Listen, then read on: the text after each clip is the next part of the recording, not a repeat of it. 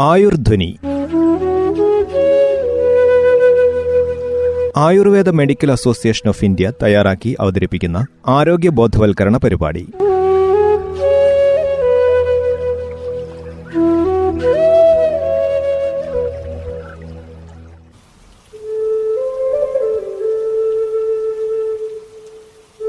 നമസ്കാരം. എല്ലാ പ്രിയ ശ്രോതാക്കൾക്കും ആയുർധ്വനിയുടെ പുതിയൊരധ്യായത്തിലേക്ക് സ്വാഗതം. പ്രാചീന കാലം തൊട്ട് സമൂഹത്തിൽ കണ്ടുവരുന്ന രോഗമാണ് പ്രമേഹം.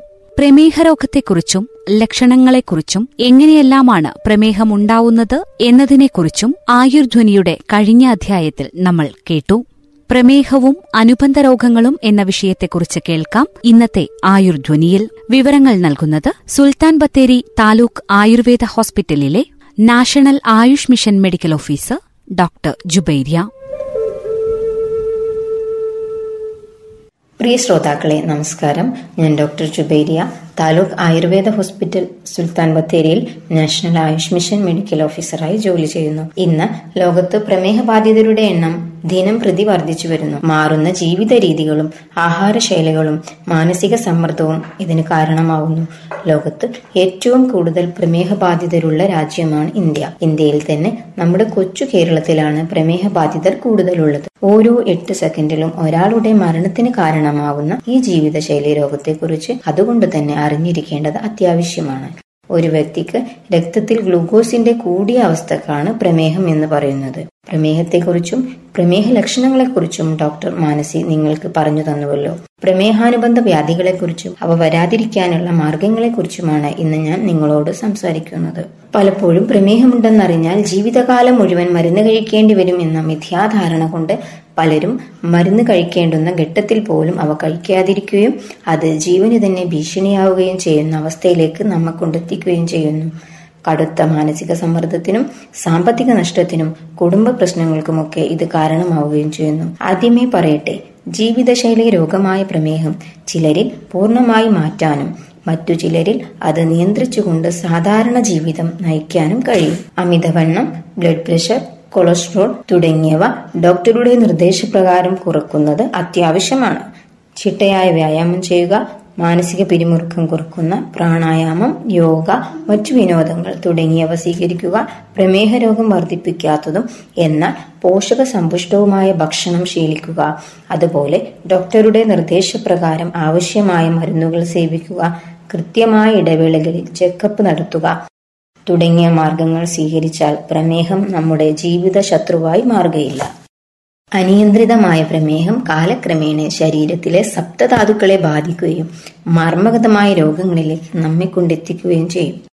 തല മുതൽ കാലുവരെയുള്ള എല്ലാ അവയവങ്ങളെയും ഈ വ്യാധി ബാധിക്കുന്നു. ഓർമ്മശക്തി കുറഞ്ഞു വരുന്ന അൾഷിമേസ് ഡിസീസും അനിയന്ത്രിത പ്രമേഹ രോഗമുള്ളവരിൽ കൂടുതലായി കാണുന്നു. അനിയന്ത്രിത പ്രമേഹം കണ്ണിലെ രക്തക്കുഴലിനെ ബാധിച്ച് കാഴ്ചക്ക് സാരമായി മങ്ങലേൽപ്പിക്കുന്ന റെറ്റിനോപതി എന്ന അവസ്ഥയും രക്തക്കുഴലുകൾ പെട്ടെന്ന് അടഞ്ഞുപോയി അന്ധതയും സംഭവിക്കാം. ഓർക്കുക മുതിർന്നവരിൽ അന്ധത വരാനുള്ള ഒരു പ്രധാന കാരണം പ്രമേഹമാണ്. അതുപോലെ തന്നെ അനിയന്ത്രിത പ്രമേഹ രോഗികളിൽ പെട്ടെന്ന് തന്നെ തിമിരവും കാണുന്നു. ഇതെല്ലാം വരാതിരിക്കാൻ കൃത്യമായ ഷുഗർ കൺട്രോൾ കാഴ്ച പരിശോധന ആവശ്യമായ ചികിത്സ സമയാസമയങ്ങളിൽ സ്വീകരിക്കുന്നത് എല്ലാം പ്രധാനമാണ്. രസായനമായ ത്രിഫല ഡോക്ടറുടെ നിർദ്ദേശപ്രകാരം നിത്യവും ഉപയോഗിക്കുന്നതും ഗുണകരമാണ്. നിയന്ത്രണ വിധേയമല്ലാത്ത പ്രമേഹം ഹൃദയത്തെ ബാധിച്ച് രക്തയോട്ടം തടസ്സപ്പെടുത്താം. കാലക്രമേണ രക്താതിമർദ്ദം അല്ലെങ്കിൽ ഹൈപ്പർ ടെൻഷൻ കൊളസ്ട്രോൾ തുടങ്ങിയ ലക്ഷണങ്ങളും കാണാം. ഇത്തരക്കാരിൽ മറ്റുള്ളവരെ അപേക്ഷിച്ച്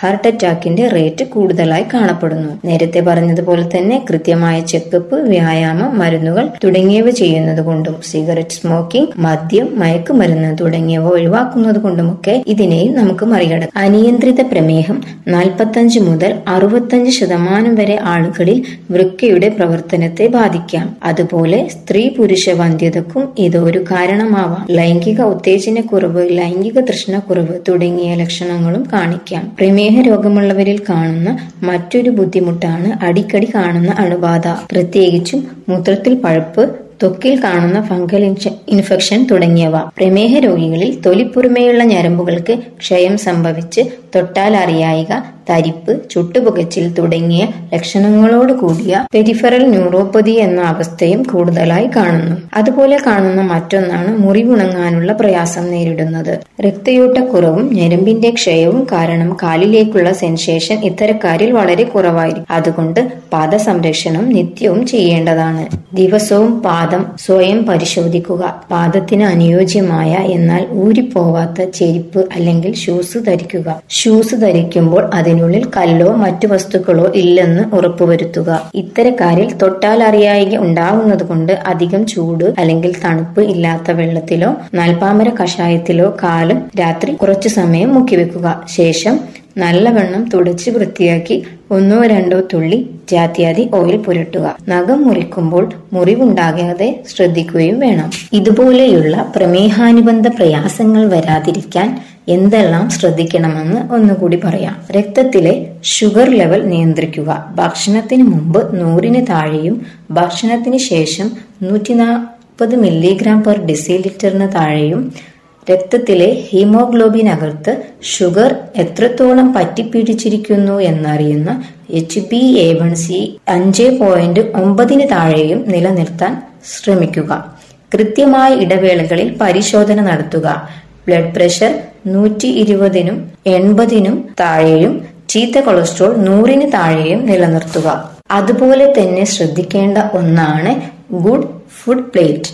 ഭക്ഷണത്തിൽ പ്രധാനമായും മൂന്ന് കാര്യങ്ങളാണ് ശ്രദ്ധിക്കേണ്ടത്. സാധാരണ മുതിർന്ന ഒരാൾക്ക് ഒരു ദിവസം രണ്ടായിരത്തിനും രണ്ടായിരത്തി മുന്നൂറിനും കിലോ കാലറി ഊർജമാണ് ആവശ്യമുള്ളത്. കുറച്ചു കഴിച്ചാൽ തന്നെ കൂടുതൽ ഊർജം തരുന്ന അരി ഗോതമ്പ് കിഴങ്ങ് വർഗങ്ങൾ തുടങ്ങിയവ പരമാവധി കുറച്ച് കൂടുതൽ കഴിച്ചാലും കുറച്ച് കാലറി തരുന്ന പച്ചക്കറികളും പഴവർഗങ്ങളും കഴിക്കുമ്പോൾ നമ്മുടെ വിശപ്പ് മാറുകയും എന്നാൽ പ്രമേഹം കൂടുതലാവാതിരിക്കുകയും ചെയ്യും. അരി ഗോതമ്പ് തുടങ്ങിയവയിൽ നിന്ന് ഗോതമ്പ് വളരെ പതുക്കെ ദഹിച്ചേ നമുക്ക് ഊർജം തരുന്നുള്ളൂ. ഗോതമ്പ് കൊണ്ടുള്ള ചുട്ടെടുത്ത ഭക്ഷണമാണ് അരി ഭക്ഷണത്തെക്കാൾ ഉത്തമം. മാത്രമല്ല ഗോതമ്പ് ആയുർവേദ വിധി പ്രകാരം സന്താനകാരി അല്ലെങ്കിൽ ബാഹ്യ അഭ്യന്തര മുറിവുണക്കാൻ സഹായിക്കുന്നതും മലബന്ധം കുറക്കുന്നതുമാണ്. അതുകൊണ്ട് ഗോതമ്പ് അരിയേക്കാൾ ഉത്തമമാണ്. അരി ഉപയോഗിക്കുന്നവർ തവിടുള്ള അരി ഉപയോഗിക്കാൻ ശ്രദ്ധിക്കുക. പഴങ്ങളിൽ ആപ്പിൾ ഓറഞ്ച് സബർജില്ലി പേരക്ക അധികം പഴുക്കാത്ത നേന്ത്രക്കായ നെല്ലിക്ക തുടങ്ങിയവ നല്ലതാണ്. മാമ്പഴം പഴുത്ത ചക്ക മുന്തിരി സപ്പോട്ട ഇവ ഒഴിവാക്കുന്നതാണ് ഉത്തമം. പച്ചക്കറികളും ഇലവർഗങ്ങളും ധാരാളമായി ഉപയോഗിക്കാം. ശരീരത്തിലെ അൻപത് ശതമാനം ആഹാരം പോലെ ശ്രദ്ധിക്കേണ്ട ഒന്നാണ് വ്യായാമം. വ്യായാമം ചെയ്യാൻ ശരീരത്തിന് ഊർജം ആവശ്യമാണല്ലോ. ശരീരപേശികൾ രക്തത്തിലെ ഗ്ലൂക്കോസ് ഉപയോഗപ്പെടുത്തി ശരീരത്തിലെ പഞ്ചസാരയുടെ അളവ് നിയന്ത്രണ വിധേയമാക്കുകയും അമിതമായ കൊഴുപ്പ് വണ്ണം എന്നിവ വരാതിരിക്കുകയും ചെയ്യുന്നു. അതുകൊണ്ട് അനുയോജ്യമായ വ്യായാമ മുറകൾ ഡോക്ടറുടെ നിർദ്ദേശപ്രകാരം ശീലമാക്കേണ്ടതാണ്. ഇക്കാര്യങ്ങളൊക്കെ ശ്രദ്ധിച്ചാൽ പ്രമേഹത്തെ നമ്മുടെ വരുതിയിലാക്കാം. എല്ലാവർക്കും ശുഭദിനം നേർന്നുകൊണ്ട് നന്ദി.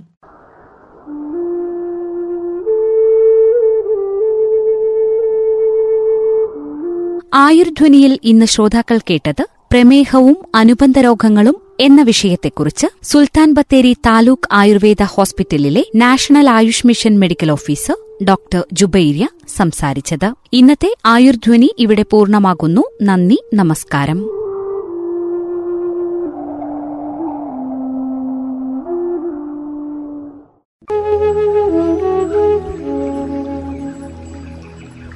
Ayurdhwani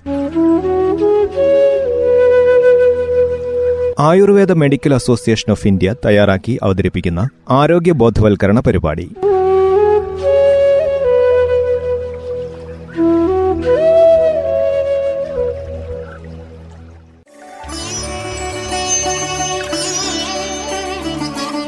നമസ്കാരം. ആയുർധ്വനിയിലേക്ക് സ്വാഗതം. ആയുർധ്വനിയിൽ ഇന്ന് കുട്ടികളിലെ സംസാര ഭാഷാ പ്രശ്നങ്ങളും പരിഹാരങ്ങളും എന്ന വിഷയത്തിൽ സംസാരിക്കുന്നത് Prajna institute Kainatti and Prajna Ayurveda Panchakarma clinic Maniyankode Kalpetta എന്നിവിടങ്ങളിൽ സേവനം ചെയ്തുവരുന്ന ഡോക്ടർ വിഭ അരുൺ.